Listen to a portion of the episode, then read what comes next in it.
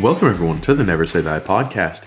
I'm your host, TJ, and with me again, as always, is our NHL analyst and expert, the grumpy old man. They say there's no shame in his game because he's always the same. That's me. Now, Grumpy, there's actually a little bit of Islanders news. Um, and again, we're, during this time period, it's very hard to come across, but at least there's some news regarding players that the rights are owned by the Islanders. And we're specifically talking here about Ilya Sorokin. Now, we had talked about the situation and, and the possible um, road bumps that could be in the way as to signing Ilya Sorokin over to the New York Islanders. Speed And bump, there's speed bumps, speed bumps, not road I bumps. like road bumps. I like road bumps, Grumpy. no, it's speed bumps. You know, like those things you drive over that impede you when you drive? They're not called road bumps. They're called speed bumps. Fair enough, Grumpy. I like. I still like the word road bumps, but I'll, I'll go ahead and use to to No, go ahead and give you Grumpy old man. I will use speed bumps. It doesn't it doesn't matter what you like. It's not what it's called. It, they're called speed bumps, not road bumps. Okay? That's what they're called. Just because you want to invent some name because you don't know the real one does not mean that you should say, well, that's the way it should be because it's not. They're called speed bumps.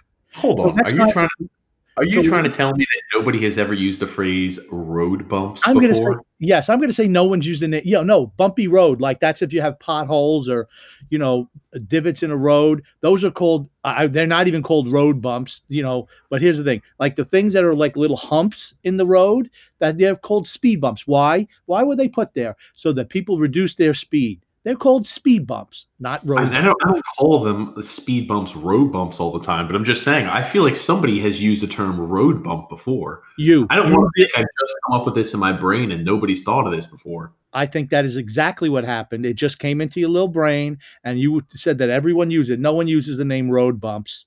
They're called speed bumps. Not everyone. I will say, I feel like somebody has used it at one point in time, Grumpy, but don't let it distract you. Um, I- the real, the real topic I want to go ahead and dive into is not road bumps or speed bumps, uh, Grumpy. It is we talked a little bit about Ilya Sorokin and possibly how the NHL and the NHLPA are going to have a back and forth, maybe on whether Sorokin would be able to be signed during this year um, and so he could go ahead and get his entry level contract deal out of the way. And for the 2020 2021 season, he would be able to sign, uh, I won't call it a real contract, but he'll be able to sign a legitimate professional contract that's not the entry level max, which I think is 925000 So we kind of briefly touch base about that. And since our last podcast, Grumpy Old Man, uh, it is actually rumored that CSKA Moscow and Sorokin are in the early talks on a one year extension. Right. Um, I I wouldn't get Islander fans in full panic mode yet. I think they're just making discussions at this point in time, so no reason to get into full panic. I know that the NHLPA, you got to remember, this policy the, the NHL uh, put in place, they just kind of arbitrarily decided that. And it kind of, I don't know if it's legal or not where they can just do that. But I know, uh, according to Mike Russo of The Athletic, uh, he mentioned that the NHLPA is going to really be digging in their digging in, in their heels on this. Um, so, and I think we've seen so far with the the NHL and the NHLPA getting together for the new for the playoffs here this summer that they are willing to bend on certain items. Uh, the NHL wanted to have the play-in round be five games, and then the first round of 16 be uh, be five games also. And the players said that they wanted to have seven game series for the round of 16 going forward, and the NHL agreed to that. So perhaps uh, you know they're willing to bend on this. Also, I said, I don't know how legal it is for them just to do that and just say, well, that's just the way it's going to be. I don't know if they can just decide that or not. So I think really that's something that could be negotiated. Um, and also that the contract that uh, if he did sign with uh, CSKA Moscow would just be a one-year deal, supposedly. Uh, so all hope. And his rights, his rights would still be owned by the New York Islanders um, as long as he signed there with CSKA in Moscow. But I wanted before we we jump a little bit further in the Sorokin's situation and everything that surrounds it. You said something interesting, grumpy old man. You said that the NHL only wanted the round of 16 to be five games when the NHLPA wanted to be seven games. Now, the reason I'm saying that's interesting is why would the NHL only want the round of 16 be five games, where if it was seven games, again, you'd have an extra, ideally in certain scenarios for the NHL, you'd have two additional games where you can make revenue on. Why would they only want the round of 16 to be five games? Well, I don't know because I wasn't in on those meetings, but it could be, it could be that uh, you know they kind of wanted maybe they wanted to cut the playoff season shorter a little bit so they could start next season a little bit earlier. I realize it's only two games, uh, but you know it could be have something to do with scheduling for arenas for next year. There could be a lot of different reasons, but obviously it was not something that uh, was a breaking point for the NHL. Um, where they said fine. They went with that. Uh, also, another interesting thing is that uh, the seeding is going to be a little bit different. Uh, instead of what they're going to go with is they're going to reseed every round of the playoffs. So the best team is going to be playing the worst team left in the playoffs going forward. So that could benefit certain teams, hurt other teams. Who knows? Yeah, and we kind of talked about this last podcast it's whatever team gets hot and whoever's goalie really really finds his rhythm early on is going to be you know the toughest team to beat. And if that's a team that you know might be a lower seeded team you could see a guy like that you know the proverbial david taking out a goliath-esque type of um, type of storyline. Uh, so that definitely is a possibility and we'll see how it all plays out but I, I, do think you're right when we're talking about Sorokin. I think the NHLPA is going to do anything they can to allow those entry level deals to be signed for these guys in foreign leagues and even colleges this season. Uh, some of them might play for their respected organizations, some might not. Uh, again, when we're talking about Sorokin, I don't think he actually would touch the ice for the Islanders for this playoff scenario or situation.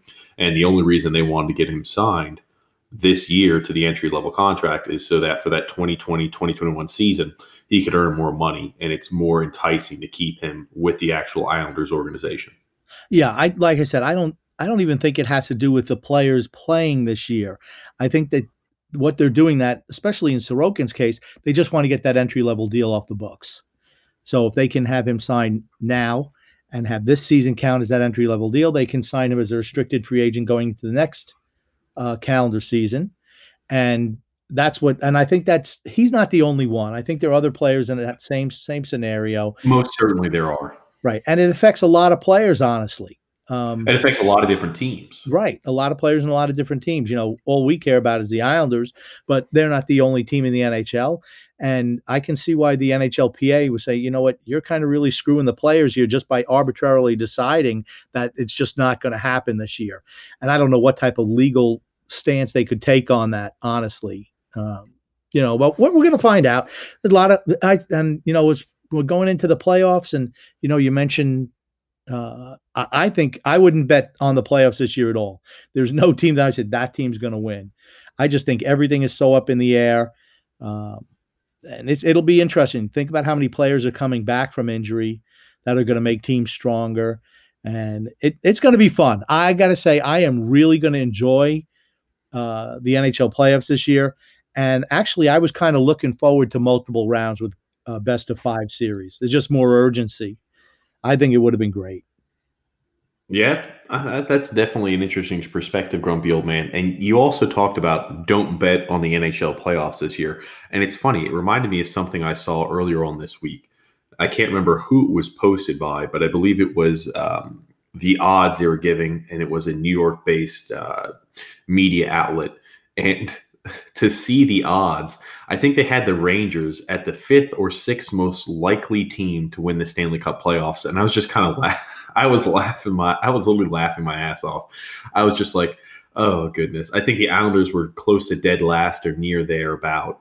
And I was and when I saw that, I'm like, oh, this is just somebody who looked at what the win loss ratio was and the winning percentage was down the stretch. And they said, yes, X, Y, and Z. This is why I support this. But I saw those odds, and you're talking about betting and everything like that. And I just kind of chuckled myself thinking that the Rangers, I think they were fifth or sixth most likely team by this media outlet to win the NHL Stanley Cup. Yeah. okay, um, nothing that happened at the end of the season matters. I mean, nothing. How I mean, how long was it? I, I can't even tell. How long was it? Two two and a half, three months ago? How long was it? That was it the very beginning of I think it was the very beginning of March. It's okay. weird. And I've got like coronavirus head and like quarantine head. I, well, technically I haven't been all quarantined because of work.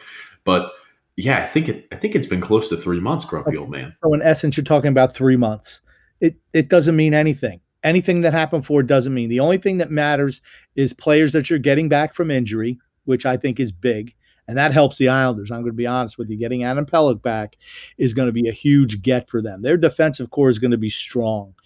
Uh, we're still going to have the same issues with not being able to score. Uh, I don't see how our power play is. I think power plays are going to be down maybe initially, which that doesn't hurt us at all because our power play doesn't do anything. Uh, but I think teams that have a solid defensive structure are going to be better off than high scoring teams. I, I just mm-hmm. do. And I think that benefits the Islanders. I'm going to make an argument on the contrary a little bit, grumpy old man. You talked about the scoring and the lack of scoring. I'm not suggesting with this statement that I'm about to make that we are going to be leading the NHL playoffs in goals for. But I will say this much. When we do return back to the, the format, I could see certain teams struggling and having defensive lapses because, again, they during this training time period before the actual playoff scenario, it's six weeks. And they're not going to be playing a lot of live action games during that time period and, and you know, need full go. So I could definitely see there being some defensive lapses. Um, by these teams here in the playoffs. Now, again, if your team focuses on defense and that's what they predicate their entire game on, you'd like to think that their defensive lapses are going to be a little less. So, for example, the Islanders won't have as many defensive lapses, but I definitely could see teams having defensive issues early on. I will say this if if that's correct, we have no chance in the playoffs. Just thinking, you know, if teams are going to be lax defensively at the beginning, we're in trouble. No, I don't. I don't mean to say. Let me let me correct myself. I don't mean to say they're going to be lax defensively. I'm just going to say they have lapses on defense, just like they're going to have lapses on offense. They're going to have these silly mistakes that they're going to make that every single team makes towards the beginning of the season, where they have these little hiccups where they're saying, uh, "You see this right here, Scott Mayfield. You're you know two foot further here when really we need you in this position here, where you could have picked up Jake Guentzel in that scenario." They're going to have issues like that and uh, again, I'm not saying that every single player is going to have these issues, but they're definitely going to be, you know, league wide. They're going to be little hiccups here and there. I mean, the guys haven't had live action hockey in a long time. Yeah, I just think it's easier to play defense than it is to generate offense.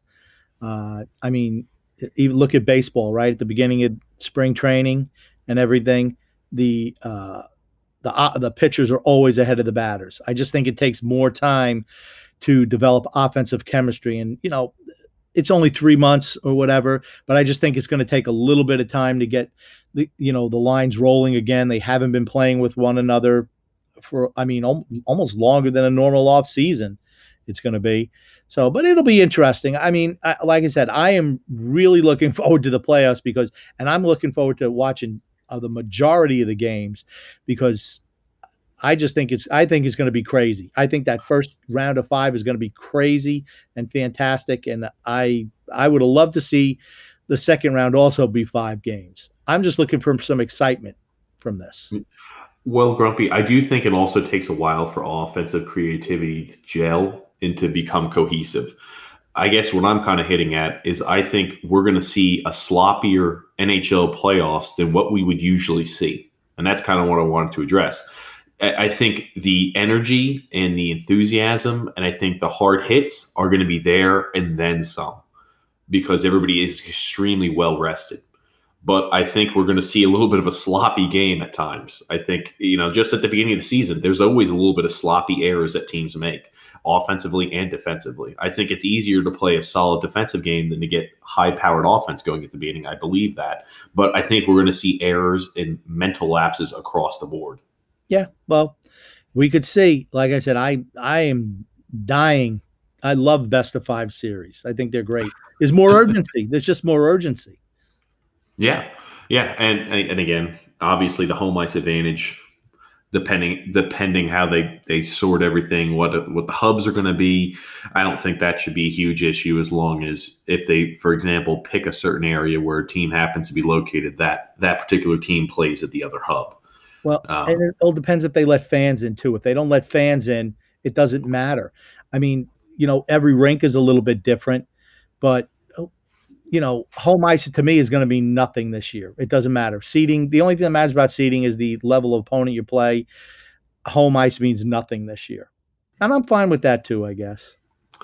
You and I differ a little bit on that. I think again, like if, if a team, let's say Toronto was selected, and we talked about this on last podcast, if Toronto was selected and they happen to play in that hub, they obviously know the bounces of the boards a lot better than other teams do. Um, yeah. But I mean, like it's not it's not huge, but it, I think it does play a little bit of a part in the equation. Yeah, the, the thing is, in hockey, the rinks are all the same size. Um, it's not like you know in baseball, you know, you got the green monster, so you kind of build your team for right-handed hitters or you know who fly fly balls. Uh, you know, every everything's the same in the NHL, and I think the biggest thing about home ice uh, yeah, there's some quirky bounces off the boards every once in a while. I don't think it's that big a deal overall. Sometimes the ice surface is different because remember, it's during the summer. We yeah. usually, the NHL usually concludes their season at the end of May, very early June. Worst comes worst, the latest it is. Because I mean, the usual NHL draft is June 6th, correct, Grumpy Old Man? Yeah, right. I or right around that, right yeah, around that time. It's in June. It's not the sixth. Uh, it's a little bit later than that, but uh, you know, but I usually is like the tail end of June. But you know, all right, the ice is going to be the same for everybody. It's not like that's the way the ice has always been at that rink. Um, and like I said, but for me, home field advantage or home ice advantage, uh, you you can feed off a crowd, and that's uh, and, you know that's another thing. You know, you think about referees. Sometimes are their calls affected by the crowd going crazy? and the uh, emotions. Uh, they've yeah. made a mistake. I mean, and I think those things are going to be eliminated. So I think that's also going to play into a lack of home ice advantage. Well, like I said, we'll see. Uh, like here's the thing: it's a brave new world out there for this playoff season, and I'm dying to see how it plays out. So this way, I can probably just criticize it, but you never know. Oh goodness, and yeah, just just to say, Grumpy old man, I definitely do acknowledge though, without fans in the stands, it definitely takes away the majority of that home ice advantage. Um, but I kind of wanted to also talk about something else. I was reading there from the New York Post, I believe it was Grumpy Old Man. They did a thought piece, and you know, again, they're starved for actual content to cover during this time period, sporting related. Um, and they went ahead and decided to break down all of the best players to wear jerseys number zero all the way to 99 in New York sports history. And Grumpy, I know there has to at least be one person, because we talked about it before the podcast, Grumpy Old Man. Number 22, Mike Bossy, was not selected. Yeah, uh, you mentioned that to me. And honestly, when I saw that, uh, you know, when you mentioned that, I'm like, oh, number 22, I said, couldn't be anybody but Bossy. And they picked Dave DeBusschere. I mean, all right, Dave DeBusschere played on two Knicks championship teams basketball because most people probably don't even know who Dave DeBusschere is. Uh, he was a small slash power forward, like six foot six, uh, and he was part of the Knicks two championship teams in the early '70s. And he was an okay role player. He wasn't even the best player on that team, not even close. Uh, to compare him to Mike Bossy, well, here's the thing: these articles normally don't buy don't bother me too much, but today in today's time with no sports, you have plenty of time to research this. And obviously, once again, the Islanders and hockey in particular get the short shrift on you know any of these type of polls. You know, there was other. They also picked Willis Reed over Bryan Trottier, which was also, I, I think, terrible. And it's like not even discussion. Either I mean, they had some things when I looked at it, they had like a brief discussion on the players. This guy's obviously a, a basketball fan because I just looked at some of the other just blowing through. Um, and it's like Dave DeBusschere and Willis Reed over Mike Bossy and Bryan Trottier. No, sorry, I'm not buying that. Not in any way, shape, or form. DeBusschere is not a Hall of Famer. He's not even, to me, he's not even a top 100 NBA player all time. DeBusschere actually is a Hall of Famer. Is he? Well, you know Yes, what? he He, didn't deserve it. He's he He's a Hall of Famer and eight-time All-Star. The only reason I know is because I read up about it, and I and I, again because I didn't know who Dave DeBusschere was either. Again, he's a little bit before my time. I'm sure, grumpy old man. he was But I'm not a huge actually- Knicks fan. Yeah, well, when he started, he was actually uh he played uh baseball. Uh also for the Chicago White Sox organization. I believe it was a pitcher. Um but I mean, like I said, I I mean, I've seen Dave DeBusschere play. He just I'm sorry, he's not Mike Bossy. Uh, He's not a I mean, he didn't win Conn Smythe trophy, he didn't win uh NBA playoffs MVP. He just didn't. He was okay, he was a good player. But when you're saying the best number 22, he only played five years or six years with the Knicks. Bossy played his whole 10 year career with the Islanders and was, uh, like I said, it's laughable. Those lifts are laughable, especially, and like I said, for me, just lazy on the writer coming up with this. When you had all summer to come up with this, and that's the or all spring to come up with this, and that's the best you could come up with, do some research, lazy bastard. well, that's that's what I was thinking as well, grumpy old man. Because when I saw it, I'm like, you know, I understand. Usually, when things are busy and they're covering sports left and right, and they have a chance to make a little bit of an opinion piece like that, it, not enough research and time is allowed to be allotted to that. But during this time period, yeah, there's all you have really is time. Um, but when I saw that, I knew I, I was like, oh gosh, grumpy. I'm sure is going to be a little enraged, and you know, rightfully so. Um, and you're right; they did go ahead and, and go in kind of depth as to why certain players were selected, and they did not do so there for Mike Bossy or Bryan Trottier, why they were omitted or anything of that nature. But I knew you were, you would find that interesting, grumpy old man. Yeah, I mean, you know, another Rodney Hampton, number twenty-seven, running back for the Giants, who I liked. I think I think he played four or five years for the Giants. I mean, you could say that Bobby Nystrom uh, gave just as much to the New York sports team as Rodney Hampton. I mean, I liked Rodney Hampton, but he was injury prone. He was never the star for the Giants. He just wasn't.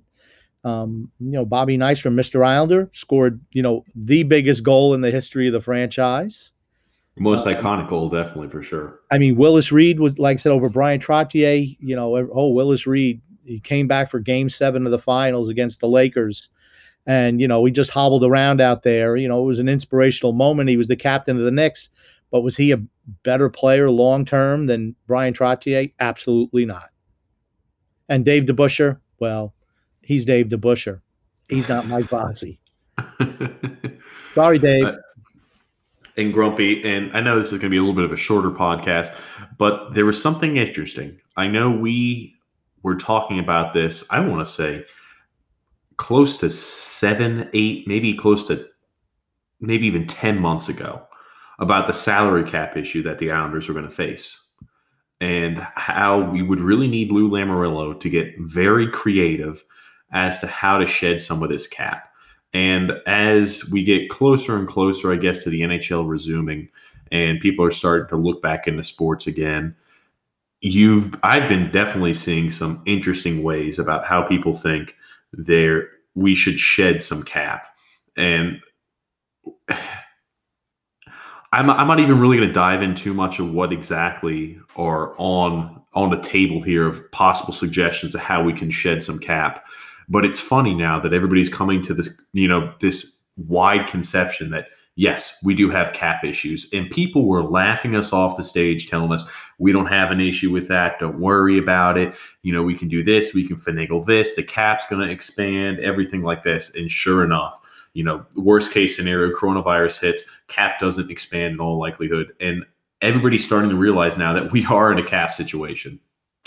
That's because TJ and the grumpy old man are way ahead of the curve on these things, honestly. And we knew there was going to be a cap problem. I knew as soon as they decided to sign back all three of those veterans last year, that was a mistake. And it's going to continue to be a mistake for years to come. Uh, I think signing Anders Lee back, that was a horrific deal. Nelson, not much better. Jordan Eberle. Nelson was a good signing. no, no, not six years at six million per. If- Even if you want him, I you value him much higher than I do. I Uh, we'll see. We'll see when he disappears come playoff time again this year. and maybe he won't. You know, Anders Lee, another zero in the playoffs. I mean, you know, those guys don't produce. You don't reward guys who don't produce in the playoffs. At least I don't. Uh, Jordan Eberle, I mean, I thought he was out of all of them, he was the only guy I considered ha- taking back, if you remember, because I just thought he had such a good chemistry with Barzal. The other and he guy, had such a good playoff series too. I mean, his Right. first playoff series was extremely, extremely hot against was it Pittsburgh, correct? Yep. Right. And then he played extremely well against the Hurricanes, despite not really coming away with a lot of points on the board. He'd hit the post and the crossbar multiple different occasions. So I know everybody was high on Jordan Eberle towards the end of the year, and I was as well. and his deal, but his deal, what's five years, five million per? I'm fine with that. That I mean that that's pretty good.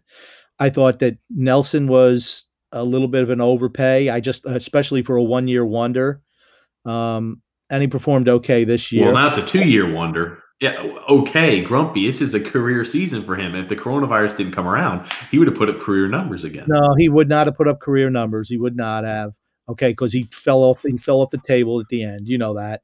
And Anders Lee's just been a bust. You know, it just average Anders. It's just he is what he is. Just an average player who needs somebody to create for him because he's not capable. And he's still going to be here for another six years. I, like I said, that was that was the worst of the bunch. But that's how you get yourself in cap trouble is by signing older players to long term big money deals. I mean, period. I mean, I called that I called that before offseason last year. I said, don't sign those guys back.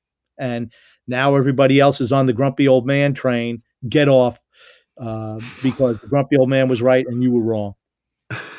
Well, I want to. I, I, there's so many different things I have to address with that statement, Grumpy.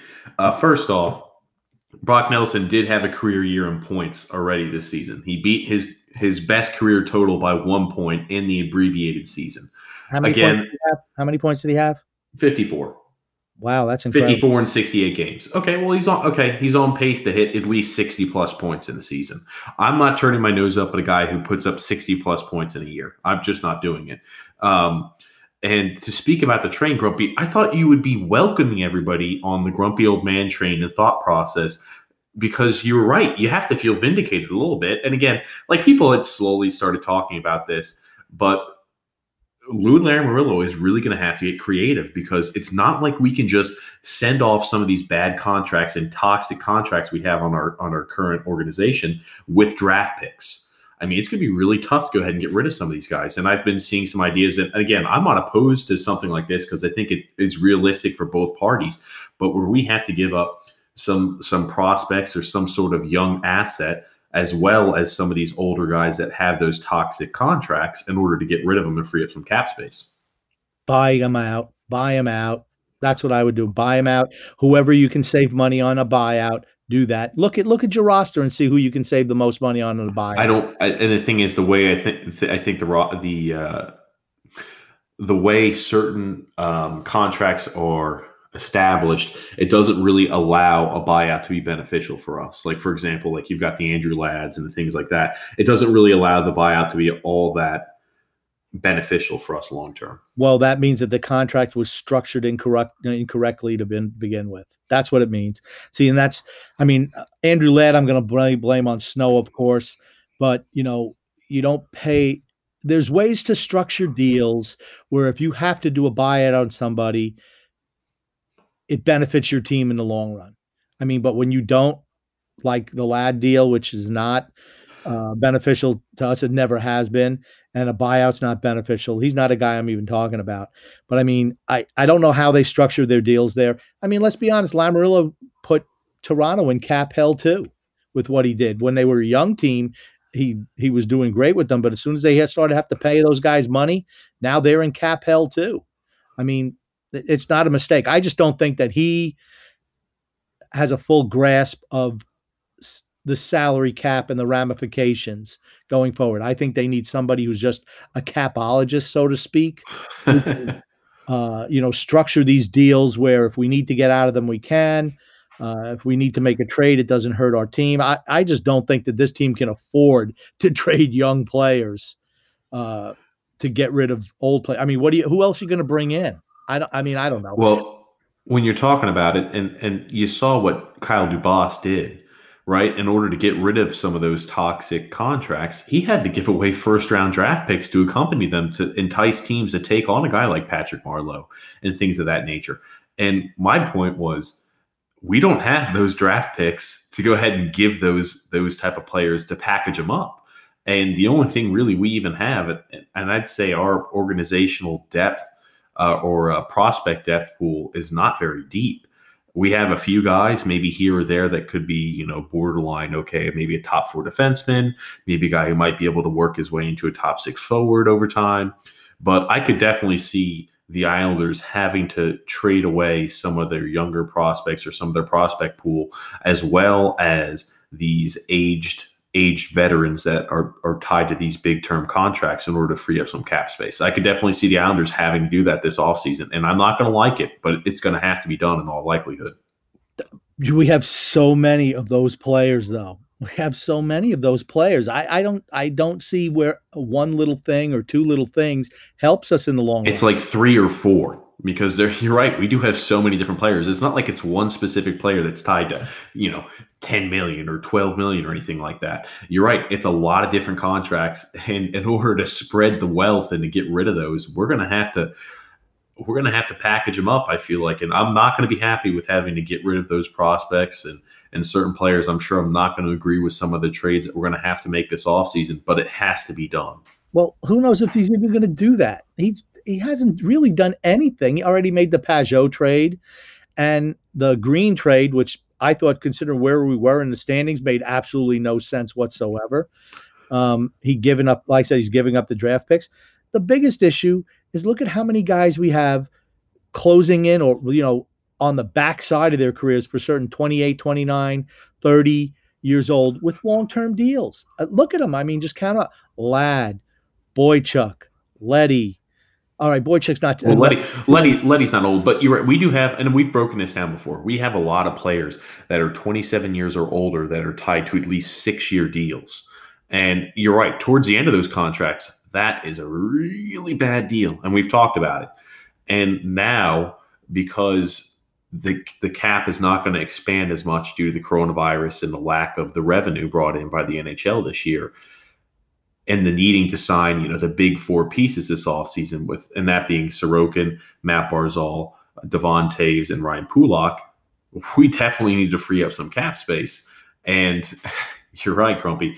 It's Lou's going to have to do something. I don't think he just lets people walk, and I don't think he's going to get anybody to sign these sweetheart deals anytime soon. See, that's why my plan last year was not sign our aging veterans to long term deals. It was to lock up the guys who were a year away from uh, free agency, the Barzals, the Pulocks, and the Toews, before they took a jump in their career and wanted more money. You signed them to long term extensions.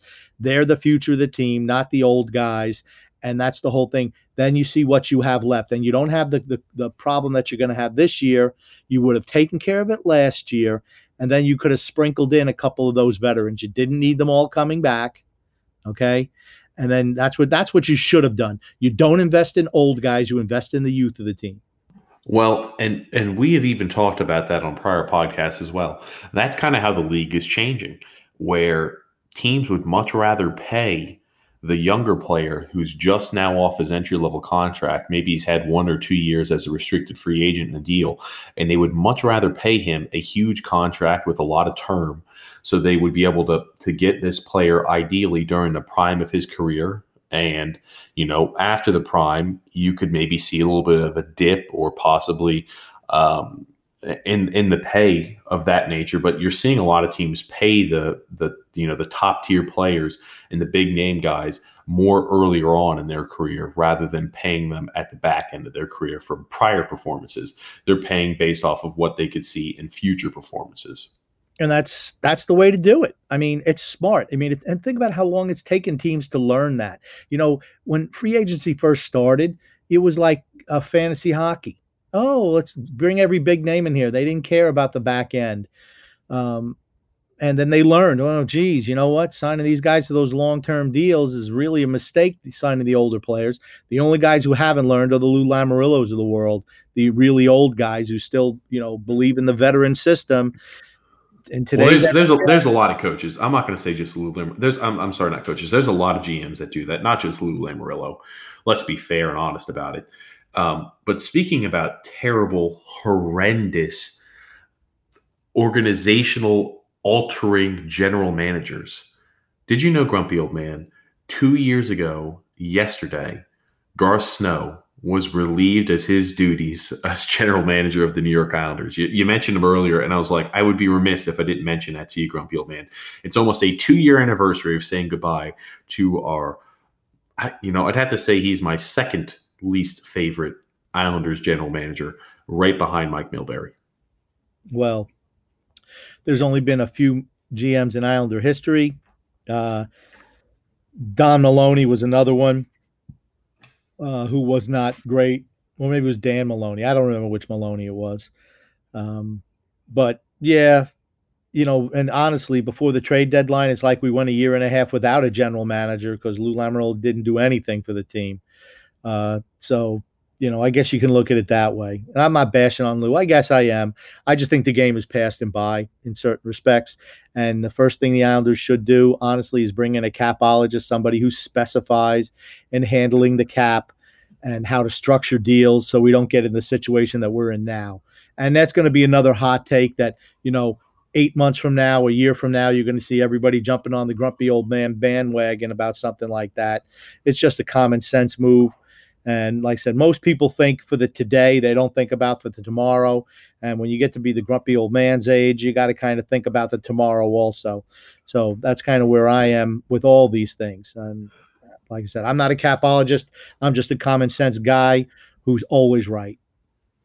they need to bring a financier in for sure, grumpy old man. And and I think you're right. A lot of people can't see the forest for the trees. Yeah. Was I that mean, was that correct? Was that the correct one, grumpy old man? Did they finally get one right? I can't Boom. believe you got one right. Uh, now I've got to end the podcast. well, it's, it's it doesn't save you from the road bump, speed bump fiasco of earlier. Um, but at least you got, I'm sure you probably looked that up on your phone to try to figure out, you know, oh, what's a saying I could use? But yes, that is the correct saying. And I don't think you should be complimented for saying something right, you millennial. I think that you're supposed to do things right and you just get criticized when you do something wrong. Grumpy, I was excited because that's not usually a field that I excel in. Those type of sayings, for whatever reason, I always find a way to butcher them, and I got one right, and I was excited about it. Um, no, I didn't look it up. I think someone else was actually mentioning that to me uh, a few, actually a week or so ago, and I just remembered it came off the top of my head. But Grumpy, uh, is there anything else you kind of want to talk about before we concluded today's podcast? No, I like I said, I'm just I just can't wait for the playoffs to start up again. I am really geeked up. Um, I'm going to be really excited. I mean, you're going to have full rosters, really. You know, barring any injuries now, for the most part, you're going to see Guentzel coming back for from Pittsburgh uh, Jones coming back for the Blue Jackets. Steve Stamkos was injured to a certain extent, wasn't yeah, he? For the, the he's going to be, be he's going to be back. Everyone's going to be healthy. All right, everyone's going to be healthy. Uh, and Pelech is coming back for us, which is a huge. I mean, that's that's huge for us. I mean, I think we really kind of that really hurt our defense when he wasn't there. Uh, he that first pairing was just so solid. Um, and like I said, high tide lifts all boats. Bye bye Noah Dobson for this year. Uh, I think Johnny Boychuk might be a guy who sits a lot. I mean, I think Andy Greene is going to play. Um, you know, it is what it is. We're going to see going forward. I think it's going to be exciting, and hopefully, you know, you know, I, am just I'm interested. I'm looking at the Florida matchup and just trying to think of some players who performed well for Florida. And you know what? Thomas Greiss played really well against Florida this year. And uh, I I know they're thinking about probably starting Varlamov, but I might go with Greiss in the series. Honestly, he performed well against them in the playoff series a couple of years ago. That's be the guy I'd ride. And we'll talk about that, I'm sure, more as we get a little closer to the actual matchup and start breaking that down.